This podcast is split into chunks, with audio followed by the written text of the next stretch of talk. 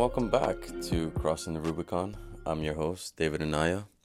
And today, as always, we'll be talking to guests who take us through their trials, their tribulations, and their eventual first steps towards their ambitious goals. Now, for those of you who are unfamiliar with the term crossing the Rubicon, it's a term that's synonymous with taking that first step. It's a term that dates back all the way to Julius Caesar and his crossing of the Rubicon River in between Gaul, modern day France, and Rome. So, with that being said, allow me to bring on one of my most ambitious, one of my greatest friends I've ever had, one of the people who inspired me the most, Jermaine Rowe. He's a world traveled actor and he's most notably known for his roles in Lion King, Fela, and you can find him on IG at Jermaine Rowe. He's also an acting professor in the CUNY system and currently working on his new play, The Legend of the Rolling Calf. Ladies, gentlemen, and all my non binary folks out there, please help me introduce Jermaine Rowe.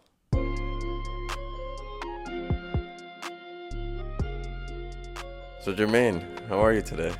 Today's a good day. I mean, I'm talking to one of my favorite people in the whole wide world, Oh, and also stop. that's true. And I'm also excited because I'm also doing something that I believe in. Um, this program, I believe in this program. I believe in what you're doing with this program. It's also super dope to be able Mm. Thank to you. like share everything that you're working through and finding your Rubicon. Mm. That's perfect. And so here you are to share your Rubicon. Um, what is your Rubicon? I mean, there's several layers to that, right? Um, when I heard about this program, you told me about it. I kind of looked up Rubicon and what it meant, Mm-hmm. and I think what it represents to me is you go through this wonderful process and you have these big moments of decision making. Yes. So I think depending on where you um, I, I'm in my life or what section I'm talking about in my Mm-hmm. life, there's several Rubicon moments or Rubicon people or Rubicon events that help me to transition into where I'm at Mm. That's today. a great point right there. Yeah, because we're not just filled with one Rubicon, right? Where it's a multi-layered thing. It's a thing that we're always addressing. This this step that we're gonna take. Yeah. Yeah. What's your Rubicon? So what's your Rubicon right now? What are you? Right now, you feeling? today, I'm crossing today my acceptance of financial well-being and wealth as an artist in a Mm. time where, you know, the world is pausing. And I think today or yesterday in the news, as an actor who kind of lives in the Broadway world, Right. And um, you know Broadway saying we're going to close again. We're going to push back, and Mm. you know we're not sure when we're going to open again. And today I was meeting with a financial advisor, trying to like get my financial into space, and also being the friend who a lot of my friends come to to kind of like talk. Yeah. And so there is a space now where I'm navigating today. What is that moment to cross to get into my financial well-being and truth Mm-hmm. as an artist living in New York City at the, in a time of COVID? Mm-hmm. Yeah. And and how do you feel yourself moving forward in that step? Well, I think the first wonderful thing you have to do is the process of educating yourself about Yeah, wealth yeah. and financial spaces and separating what I call the emotional responses to value of money Mm. and separating yourself from that. And so I'm in that what is wonderful new journey of like recognizing and owning without judgment Yes. my learning deficit and curve. Without self judgment, right? Yeah, without you know, Mhm. learning deficits and curve when it comes to financial growth and well-being as an artist in New Mm-hmm. York City, um, and just stepping into learning those things and reading books and learning about credit score for real, for real, Yeah. and like you know what it really means and how to like you know, and learning how to grow that and learning how to. A friend of mine, one of the things that we've been doing a lot is like looking at E Trade and looking at how to like buy and trade stocks, Yeah. but also owning how to save for the impact. Like right now, one of the financial big wonderful lessons that I learned, I was in this aggressive saving mode the last couple of years post grad school, Right. and post my life shifting in this crazy way, Yeah. and I found saving to be the gift that was able to not let me panic when mm. Corona hit in early March. Well, when we all kind of were aware that it was happening in early March, and a lot of my artist friends were like, "Oh my goodness," you know, that moment of how much have you saved? What about the industry and career? Right. And I was able to recognize that, oh, I was not feeling that anxiety. So I took that as a wonderful learning curve to go, okay, how can I even invest more mm. and shift and cross that Rubicon of not accepting lack of mm-hmm. financial growth and acceptance of that I can apply myself and Yeah. it's available to me. Yeah. That's kind of where I've been at today. I mean, I guess we're starting off in a very kind of intense way, but I suppose it's 2020. Like you kind of have to just just go at it big because Yeah. 2020 is not waiting for you to be like, I don't know what's going on, right? because it's so aggressive. You also have to be aggressive about attacking what you Yeah. need. Yeah. Yeah, and and so you spoke a little bit about you know being an artist in in New York City, and so how is that in terms of like finding work right now? In terms of like keeping that that inspiration going, maybe right now. Like, what are you doing right now to get It's by? funny. So I recently posted something on social media because one of the Uh-huh. things that I just do, you know, I call myself a Renaissance man. It sounds so pretentious. You really are though. Yeah. Well, I've, I've heard For I- people I, who know you. I claim it, but it also sounds so pretentious. like I need to yeah. speak like like but- someone has to say it about you, right? Like it's I hard to say it No, about I know, yourself. It's like no, other people should call you that. You should walk around going, Yeah. "I'm such a Renaissance." man." Yeah. it sounds really like uh, Pretentious yeah, is sure pretentious. word. But I'm not. I guarantee you, I'm so not. But But you're so far from pretentious. Go ahead. Thank you. But I think I do so many things at a really high level, not because I'm was given that those gifts, but because I really became aggressive about mm. training myself in those gifts. Mm. And so I, you know, studying my getting an MFA in theater and working on my acting as an actor, but also working on my writing as a writer, mm-hmm. as a dancer, all these different writer. things. Yeah. So one of the things that was what recent, I recently posted on social media was one of the shows musical I wrote last year, mm-hmm. and the lyrics kind of go. Right now, we need to go further than a story on paper can do, and I, when I embrace that, is it's great to be an artist and it's wonderful, but and the world needs the arts, and we always have to recognize, always have to recognize that our, we're so valuable. Right.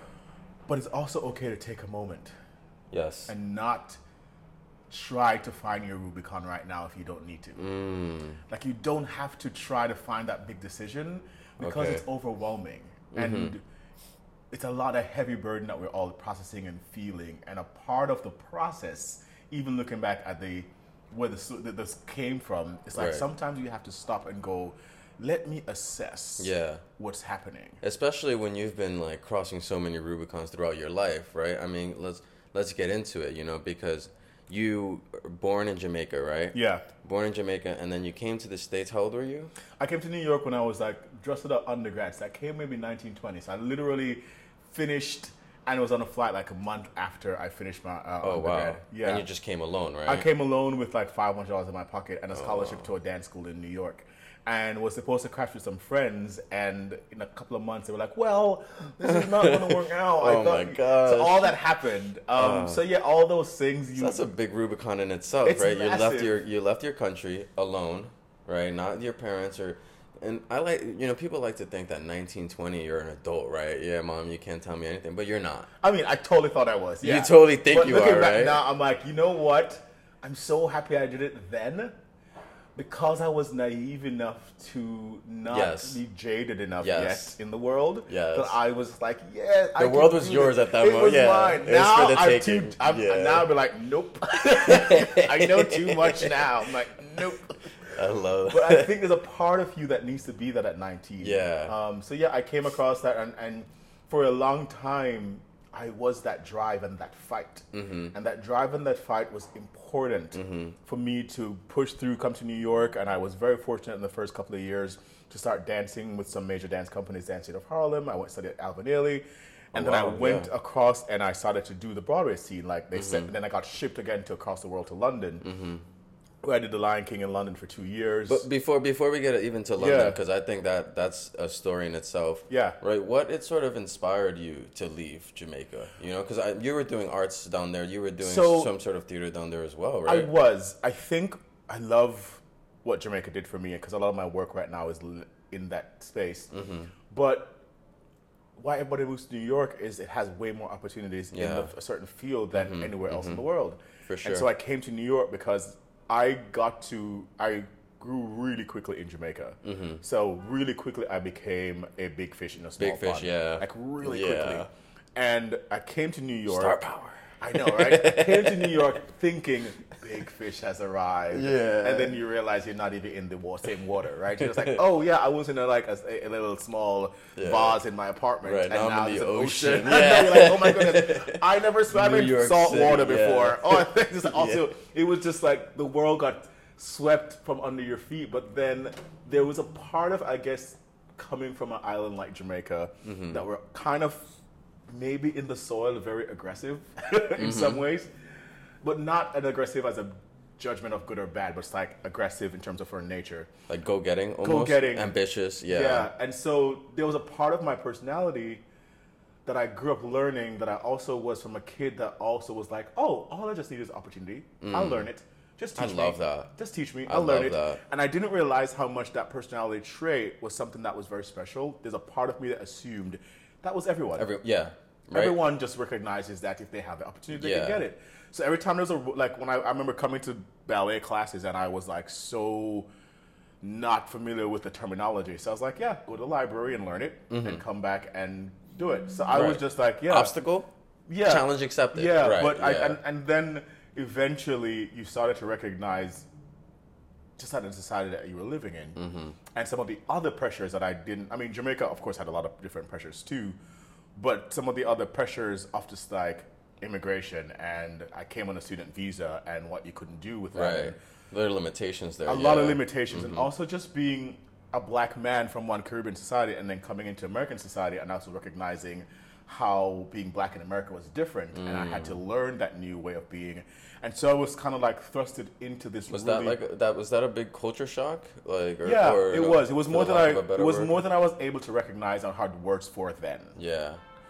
I couldn't recognize. I I don't think I was in tune enough to recognize what that was Mm-hmm.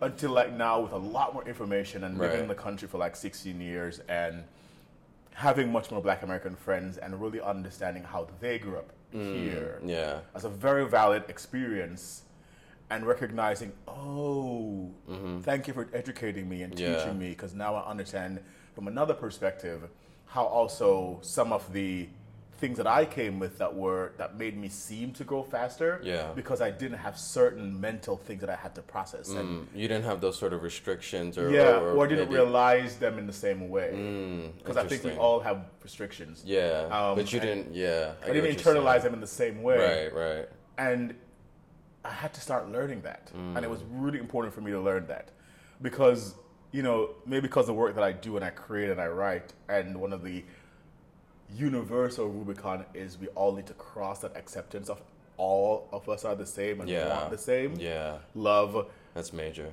life, prosperity, um, living abundantly. Like we all, no matter where you come from, Mm-hmm. we want that. And sometimes we're held back from that because of some of the other things that go on. And finding that right balance is still a work in progress. It's what I do with my Yeah. work and my art.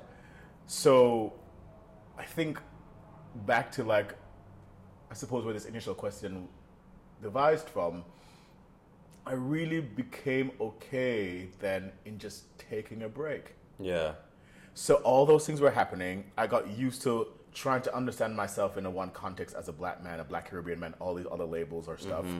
Understanding myself as an artist that I fought for years to just be like present with. yeah, And then recognizing that it's also okay not to be fighting. It's Mm. also not okay to try to find definitions all at the same time yeah, it's also okay to cross the Rubicon of just breathing and Speak on taking a moment to just process. yeah, yeah. We can't be going at hundred miles per hour always. It's No. unhealthy. Burnout. Yeah, and and somebody, some will argue, right? That's like a product of capitalism or whatever, right? You know, that you just feel like you have the the rat race. It's many products of many things, Yeah. and I suppose you know I'm a huge advocate of therapy. One of the things that I learned in therapy, therapy, yeah. is many things can be true.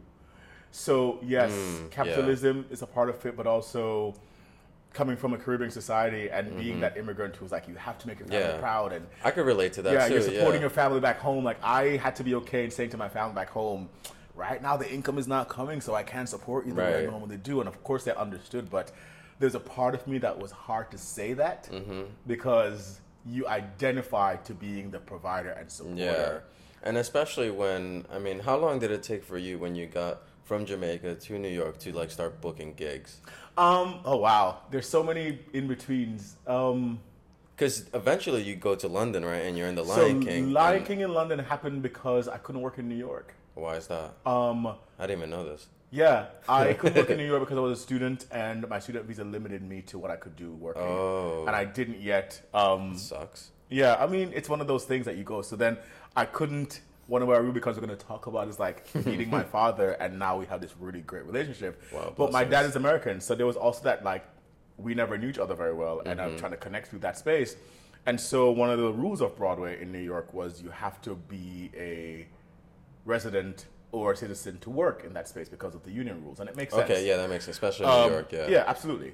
Um, And so as a student at the time, I was kind of just going out for auditions because I didn't really know the game. Mm-hmm. I was still learning so much. That's there's that naive, right? There's that Yeah, then naive, I'm thinking, I'm young and I'm Yeah. amazing. I can I can do all you know. I'll and step into any room. all you're, Yeah. wa- I can, you know, and all you're watching growing up is like these amazing like TV shows that you walk in an audition and you just dance and somebody goes, oh wow, and they stop. We and need then- him. We Yeah, need him, yeah. and then you come here and that's so not what it is. And so what's funny now? Now I don't watch it because those shows for me annoy me because I'm like, that's so not real. That's not what happens. Tell the truth because the the truth dream, is actually Yeah. Mm-hmm. so much more interesting and so much more layered.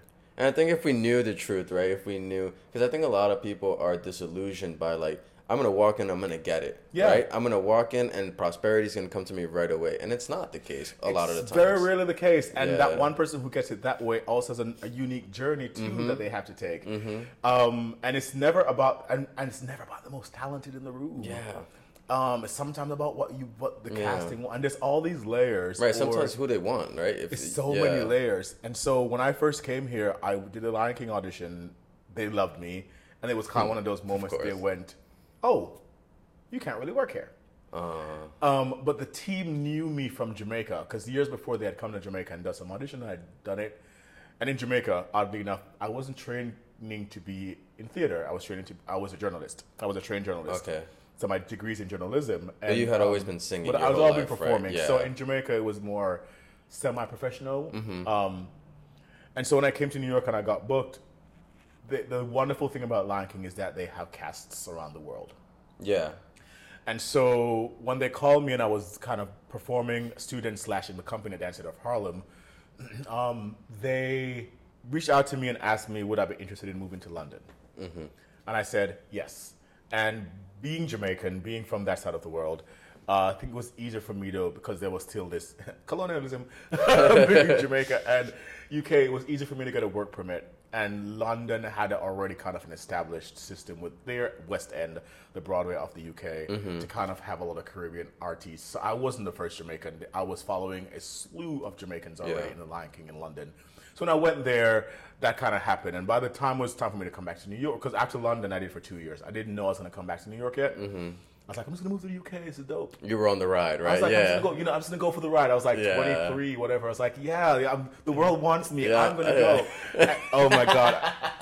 Uh, I love I it. I love it. if I met me then now, I would have been. I, was it. so annoyed. I'm like, oh, this little kid. That re- that just reminds me of like my favorite quote ever. It's a Ray Bradbury quote, and it's um at 17 you know everything, and if at 27 you still know everything, then you're still 17. yeah. You know. I was that 23. I you know, and the but what ended up happening was I had one of the most difficult experience of my artistic career in that show. Mm, what's that? I met upon a really tough director Tough in which way? tough in that kind of old school I'm gonna break you sort of like personality. Like real stickler. And Real, yeah. and so it was a really difficult time and I look back now assuming Mm-hmm. because she since she recently passed of, you know, illness. Rest in peace. Yeah. Yeah. I recognize maybe that was a tough way of teaching me, but as a personality, I Mm. don't respond very well to that method. So so let me ask you something, right? Because I'm I'm studying to be a teacher, and you yourself are a professor, right? Yeah. So this this is an interesting conversation here. Do you feel like, do you feel like she was because she was demanding of you, right? Like Yeah. like- but was she being because this is a phrase that they teach us, uh, being like was she being a warm demander, or was she like being cold? Well, what I can speak from is how I felt. Right. So I can't say what she was trying to do. Right. No. To you. To Yeah. You. How did So- you feel? So how I felt was um, I felt shut out of my own process to grow. Mm. Um, Yeah, it's not warm at all. yeah. It's not and so I remember one of my most favorite memories of her was I remember sitting down with her and said, "Can I speak to you?" And I had two other dance captains there in the show, and I just wanted. I said, "I don't. I've been in the show by that point for two years, and I'm about to leave the show." And I kind of went very. I can't remember the exact words, but the feeling of it was, I think this whole time you never saw me. You saw an idea of me, mm. and I want to let you know that no matter how much mistakes I make or Fuck. I you could never want better for me than I could want for myself. That If I make a mistake on that stage, I'm going to be more upset with myself than you could ever be. Because Yeah. for you, it's about the show. For me, it's about where I'm trying to go in the bigger picture. Right. And I appreciated her though because in that moment she was able to actually own and say, "You're probably right," Mm, which is big. Which, which is, is big. huge. Yeah. which is huge. And so part of it was I was able to have that wonderful like clarity, but that by that point I was already. And it's funny. You, I look back at it, and I really do. I, I embrace the divinity within my life, meaning that I know I'm being guided by a source that's bigger than myself. And I recognize now how much that moment, whatever I felt about it, because as much as I love my feelings, they can also be wrong. right. Feelings can be really misleading sometimes. Um, They can be misleading. Yeah. And so, no matter what I felt about it, I became a better artist, a better person Yeah.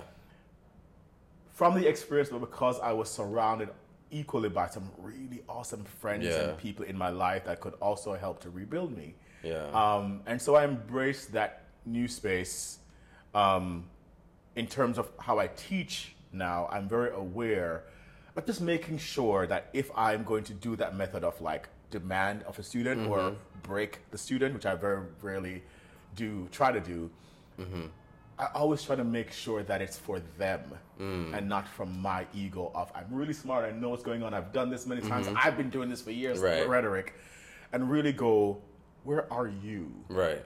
in your 19, 25, whatever age I meet you at in mm-hmm. college? Where are you with their craft and how can I help you to get the best from where you are? Because that's more important than me telling you what my journey has been and how amazing I am. Right. And and just to be clear, what are you what are you teaching I- right now? So right now, uh, I teach um, in the CUNY system at LaGuardia Community College, um, and I'm teaching acting, Mm-hmm. primarily acting. Um, intro to acting is kind of where I find myself really thriving in. Mm-hmm. That first year set of students who are coming into college for the first time, I seem to have a really great connection with that group. That's a crucial group, right? Because Yeah. so you you in a way when you're in that position, you can't be really breaking people in like cuz it's their first taste into the thing like you could kill someone's entire dream, entire spirit off Absolutely. of that, right? And I kind of, I realize, you know, I'm. You put me onto this stupid show, and I'm a vampire sucking energy. We're talking about uh the shows what we do in the shadows. Yeah. I, I wasn't Check sure if. I was like able to call the name out because I don't know that commercial stuff and advertising stuff. What I love about that show, and I think the character that sucks people out of energy in the daytime is really funny. But one of the things that I love as a professor at that level, I learned so much. A reminder of this wonderful. I'm going to use the word naive, but not in a bad way.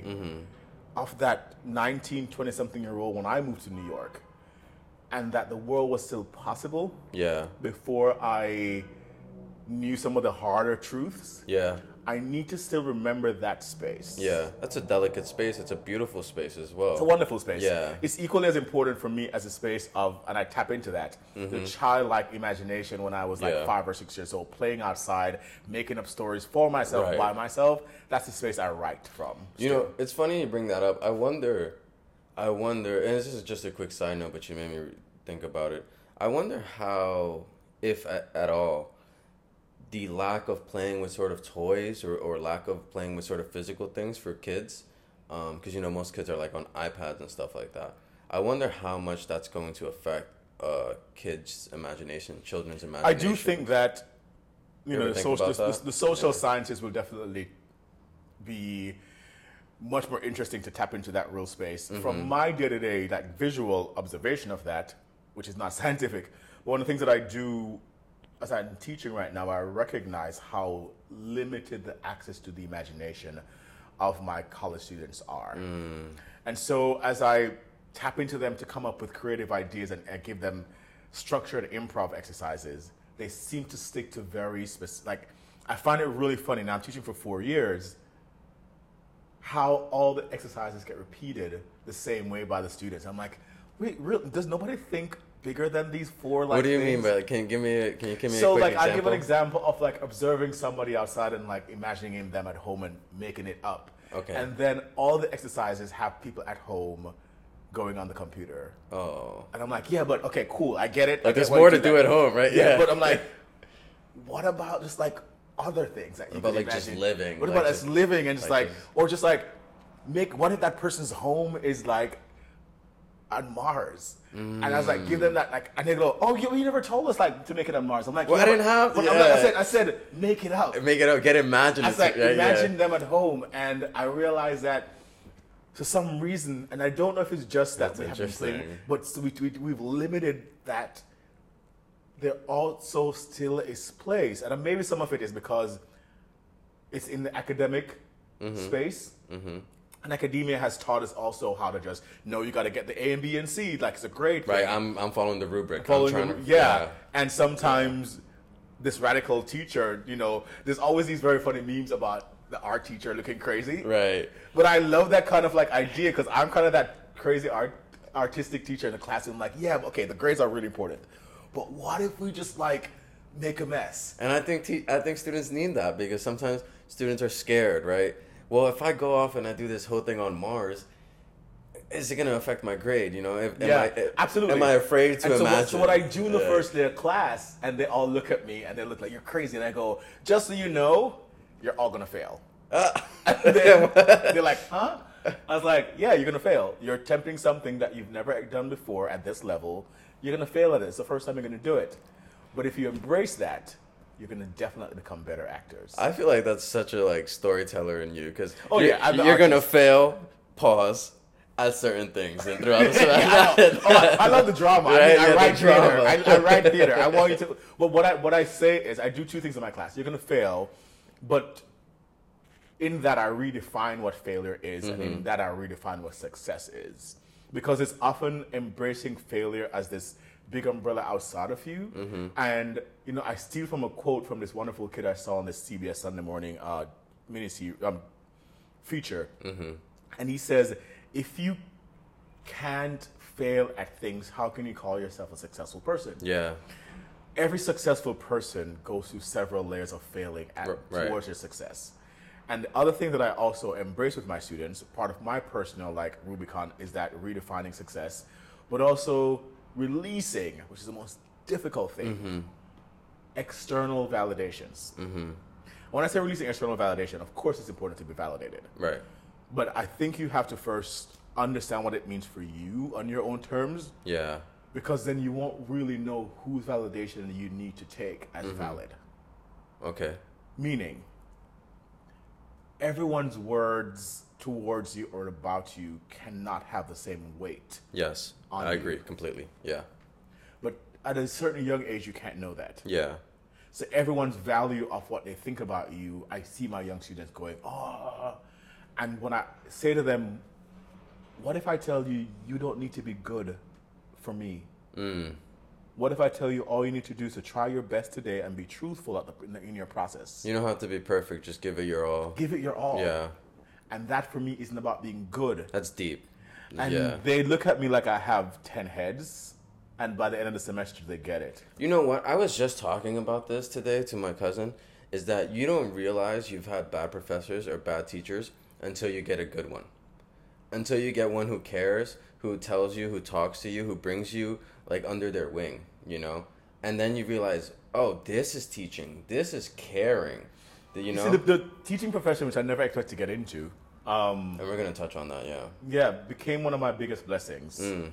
Because the more, you know, going to church, one of the things I always heard was whatever you see missing in the world, you become it first. Mm. So if you want to see more love in the world, you become more loving. Yeah. If you want to see more wealth in the world, you work on your wealth creation and how you teach people around you. You give Right. wealth away in terms of information.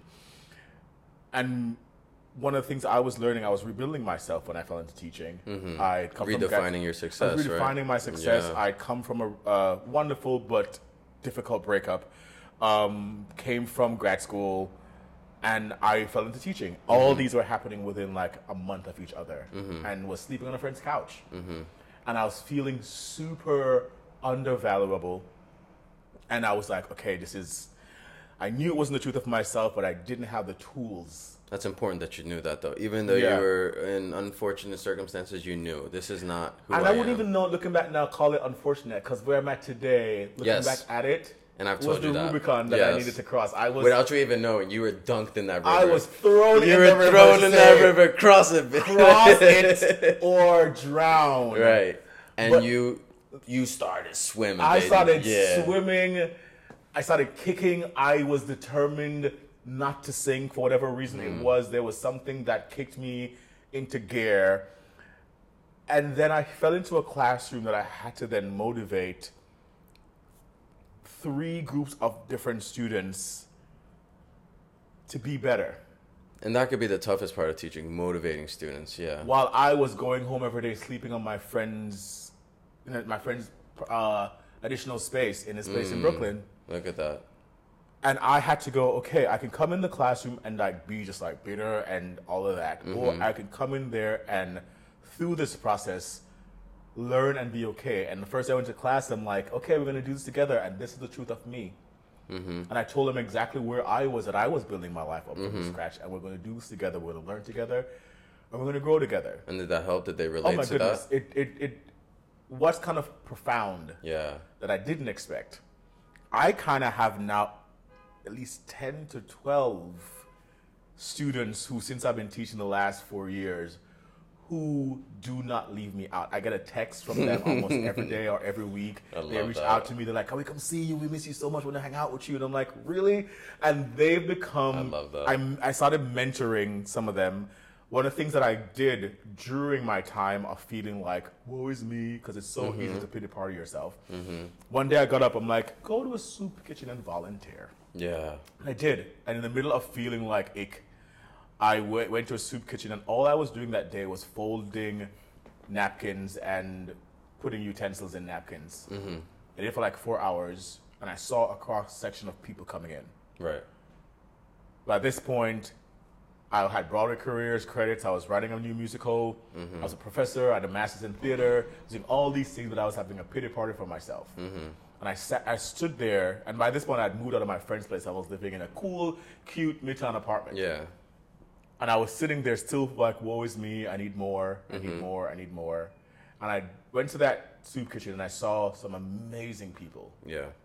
who were equally as talented, needing success, beautiful, Yeah. amazing as I claim to be.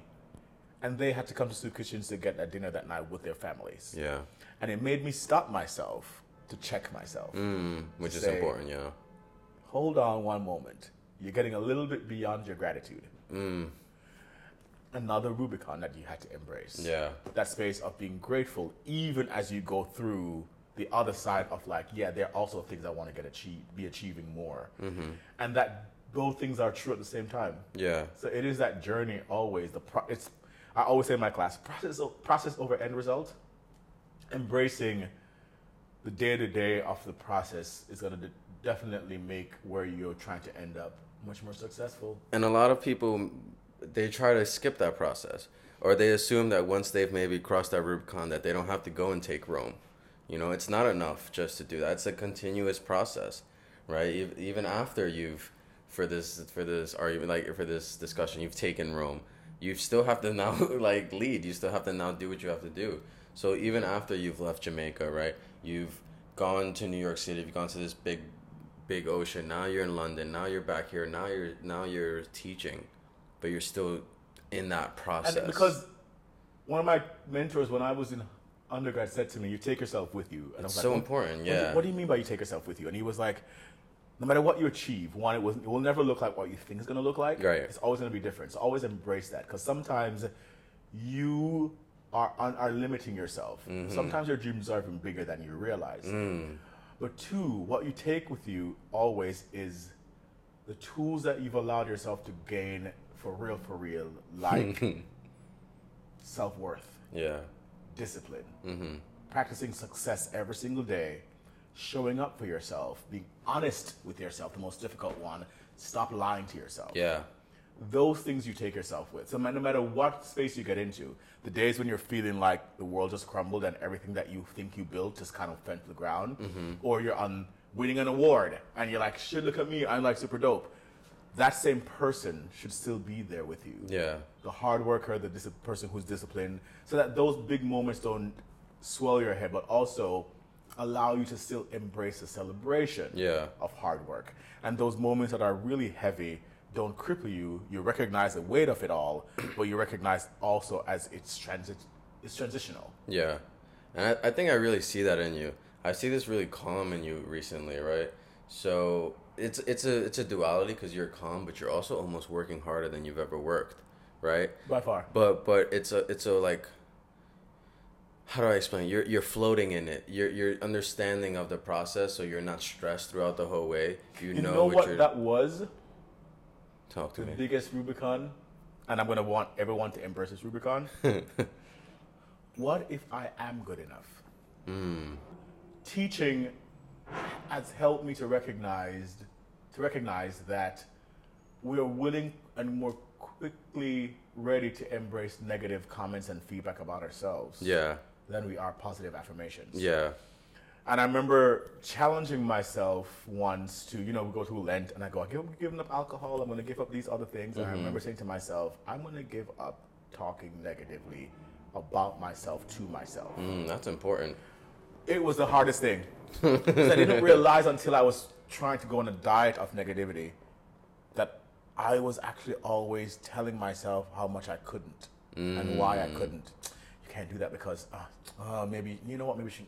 And I was like, oh my goodness, I give myself a diet of holding myself back Yeah, more than I recognize. mm, What if I embrace?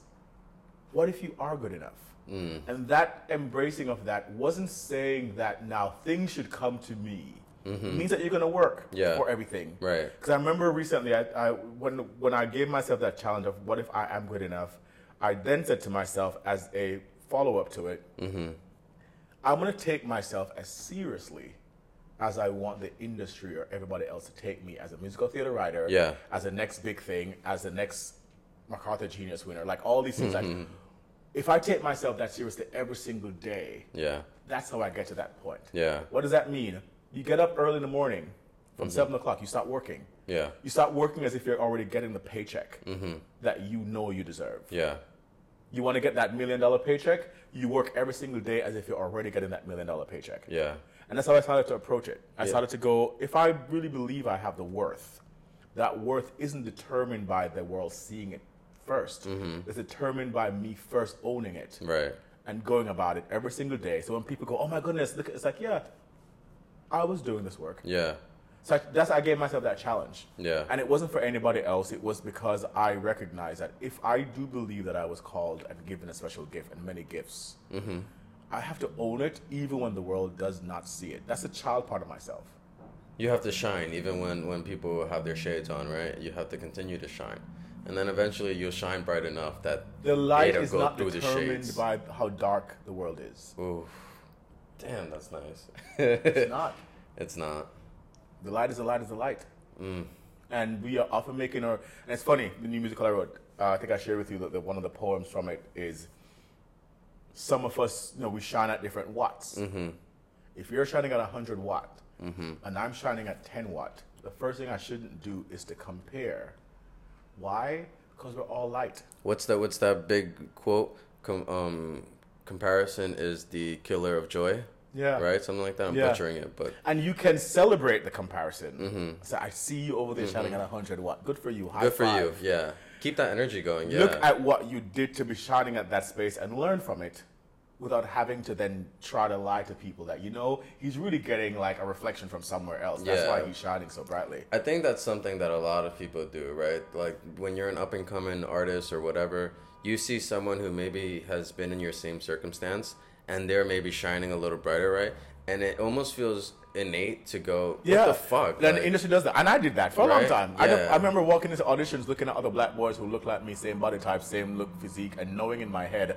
That's the competition, and I would like give attitude to these wonderful young men who Right. literally did me nothing. I'm Yeah. like looking at you dancing, and you're killing the you're killing the combination, and I know you're gonna get it over me. and you're just finding something to and there's something is me like, oh, slip. that note wasn't even that I know, nice. oh, it yeah. was that nice. I was like, the young me was like, there's a part of you that embraced that as that's what it had to be. Yeah. Until I recognized that I was missing out on learning from some amazing people Yeah. that were sitting around me that I was allowing myself not to learn from because I, to- I told myself and was also informed and taught by the things around me that I had to do that to get ahead. Yeah. Um, Being so competitive and stuff. and there's oh, competition is a wonderful thing. Yeah. But that's why I use sports as an analogy so much because in my students and I say, you know, you train for the Olympics for like one event for every four years, Mm-hmm. and you go there and you fall out in the first round. Damn. Doesn't mean that the work that you put in was not worth it. No, it doesn't mean that. You're still gonna operate at a really high level more than most people, Right. and you can still celebrate the person who makes it to the next round. I was just meditating with my with my boy the other day, and they spoke about how like when we decide to do, when we decide to train, when we decide to do any endeavor, we have to remember that we decided to do that, right? We have to remember that we don't have to do that. It's something that we ambitiously want, and we have to remember that in order to ambitiously seek it. It's also, you know, it's budgeting. It's budgeting your time, budgeting what you want. If I want this out of this, you know, I look at Jeff Bezos, an Amazon CEO, and one of the things that he said, um, what, what, whatever you believe in the politics of it all, one of the things that he said that I embraced was when people say Amazon did well this quarter, I was like, yeah, because I planned that three years ago. yeah. Ask me now what Amazon is doing in three years' time, because that's what I'm working on today. Mm. And it made me recognize the wealth of thought in investing today for what you want tomorrow to be, and not be so immediate gratification as we are being taught through social media and everything else. I put a picture up, I keep checking it to see how many people like it. Yeah. Because it's not about how many people like it in the long term, it's really about how many people liked it today That when I put it up. Yeah. And we often to recognize that why why that rule is cool in Instagram world, it doesn't have to translate in other parts of yourself. And so the investment that you're doing in your career and going to school and everything today, or working on like stepping into learning about finances today, that feels really icky. Mm-hmm. Because and but eventually you'll get past it, and if you keep at it, a year, two years from now, you're going to be able to get to where you want to get to. But you can't get there. You can't cross that Rubicon if you don't start the journey Right. of going through everything. You're not just going to end up, because by the time you get to the Rubicon, what's going to happen is you would have built the resources and the tools to be able to cross it. Right. That that's perfect. That's how I always look at it. Like, the opportunity is gonna come. Now, are you gonna be prepared for that opportunity? Right. So, and I think you do a wonderful job of doing that. Like, you're teaching right now, right? You're a professor at a high, at a like a high level rate, and then you're also creating, writing your own plays on the side, right? You're budgeting that time. You're you're investing in yourself, right? Yeah, because if I want to be seen as the big Renaissance man that I claimed myself to be this, that wonderful pretentious title takes a lot of work to Yeah, live up to. And yeah. anyone who's been able to, I think, hold that title in a way that I admire was working every single day to grow into that. So, so when I say that title, I don't say it because I, I think that's where I'm at. I say that title because that's what I want to grow into. You know, you buy the pants as a kid bigger so you can grow into it. Mm. I, I claim that title because I want to grow fully more into that every single day. I'm writing, I'm performing, I'm doing all these things because I want to grow into that space. Because I do go, what if it is actually your title? Yeah. I like that. So you're taking that, that quote from Jeff Bezos and you're applying it. You're you're investing three years into the future. Which you're you're writing that play. You're getting your check from the college, but you're writing that play for Yeah, because right now my one of my other income source was performing, Mm-hmm. and it was kind of interesting, like winning, getting my most my biggest, most visible role that also won me my first acting award, and the award came during a lockdown. Mm, When normally when you win a major acting award, I won the Connecticut Critics Circle for Best Actor from Lemusdale in Westport Country Playhouse. Normally, what you get is you kind of think what's going to happen is now I'm not like I could roll forward and age is going to go. Now my price has gone up. No, my no, my visibility and my accessibility, and because of the industry also is also like we don't care. Of But, no, but also there's a part of you that goes, you know, you go, one day I want to be an award-winning actor, Mm-hmm. and then you win an award via email Mm. that says, oh, by the way, you just got like a great on your and because the world is right now paused. And I had to celebrate for myself Mm-hmm. when that moment happened, and also recognize, yeah, right now the world is paused. Yeah. and that's also equally important and okay. yeah. Does it take away from your moment? No. No. But does use it to redefine your space? Yeah. Because that award is not about today. That award is celebrating what you've put in the last three, four years. Mm. That award is a representation of what you've worked on the last three, four years. I like that. I like that. And and as.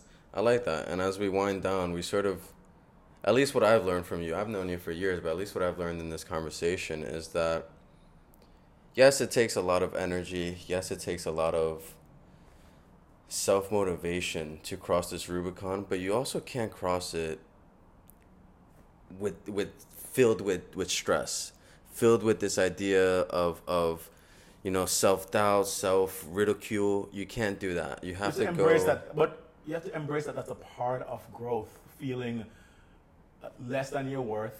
Not that you're going to stay there, but everyone feels that way. Yeah. Everyone feels the anxiety of things that they want to work on. We all feel financial anxiety, no matter where you are Right. in your financial growth. You all feel that you could be loved more.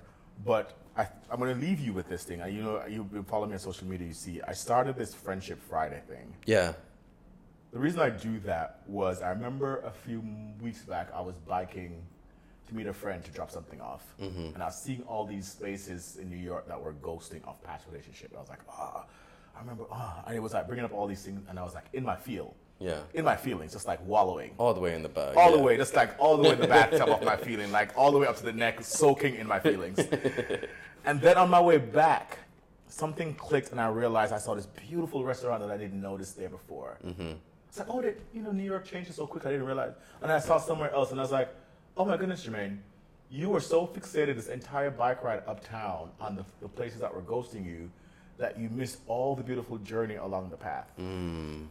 And it made me go, how many people am I missing in my life that are giving me so much support Right. every single day because I'm holding on to things that are really seemingly not okay? Right. So I started this Friendship Friday post just for myself to say, I'm going to celebrate everyone in my life who's is there, Mm-hmm. who's present, And be appreciative of it. and yeah. be appreciative of it. Just just because. And Yeah. what's, what's funny about it, because you know, it's not a thing that is on. It's not a hashtag flash, flash Thursday, flashback Friday, Right, or there's no goal Thursday. behind it. It's There's no. yeah. And I- but what's interesting is the amount of people that have reached out to me Mm. privately yeah. just because of those posts. Some going, why, why am I not tagged? Ah. but most people, even if they're tagged or not, just start reaching out. And we having this wonderful conversation, and they're saying, "You made me call my friend today because I was thinking of this person and I didn't realize how much." Mm. And it ma- goes back to what I said earlier on. If you see something missing in the world, you become that. You don't have to tell anybody about it. You don't have to be special about it. But if other people around you see you reflect something, light attracts light. Yeah. Be the change you want to be, right? Yeah. Be the be the motor in your own car. As you cross the Rubicon, somebody else was looking at you might recognize, oh my goodness, I can cross mine too. yeah. Because when you get to that point of the Rubicon, the Rub- there are probably other people standing there, all waiting, Waiting, just like Waiting. on double dutching, waiting. like yeah, yeah. And one person going across and making it across sometime is just the right impulse that it needs. Think about how many people in your life. Oh my goodness, that person did it. Maybe I can do it too. yeah, yeah, You know, and it. I'm kind of attracted when we're able to see that strength in our closer friends. mm-hmm. than sometimes nothing wrong with this for those who do but then sometimes in the bigger celebrity world yeah, because i can appreciate more my friends that i see every single day who are like i'm going to come on your podcast because i see what you're doing more than me waiting for npr to call me yeah. And I want that. you on my podcast because Yeah. I see what you're doing. yeah and i think we need to be able to support each other more at this level and grow together than sometimes to like be networking up always Mm. you know grow Let's together network sideways, right? grow together yeah. grow together grow together um build a community together In a way, this grow. is what this whole podcast is about. I just want to showcase my beautiful friends who are doing beautiful things for themselves and others. So, on that note, I think you've been a wonderful guest. I think you've definitely shined a lot of light on a lot of really great topics. And I appreciate you coming on. Yeah, cross the Rubicon. we crossed this Rubicon together. I appreciate you, man. of course.